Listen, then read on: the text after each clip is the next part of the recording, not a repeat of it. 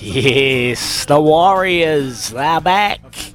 Got a big couple of weeks ahead. And we've got our Warriors Quality Moment brought to you by GrainCorp Feeds, your trusted partner for quality dairy feed options. Kempy your Warriors quality moment. Well, on the 14th minute, and uh, it was great to see Dylan Walker back in the middle of the park because he showed exactly what he could do when he took that ball one off and threw that no look fake pass, you know, where you got that lead runner running through a hole.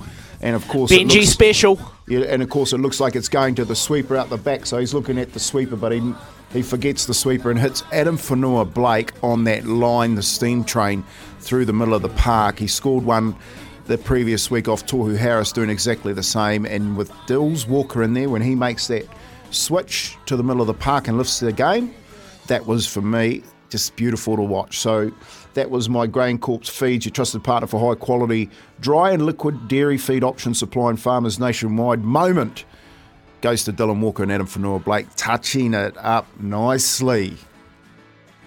Beautiful, Kempy. And we got John from Auckland who wants to give his Warriors quality moment. John, how you doing?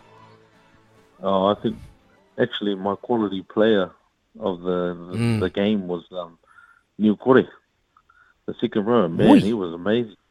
Yeah, he's you know, tough. every time he took the every time he took the ball up, mate, he was making meters.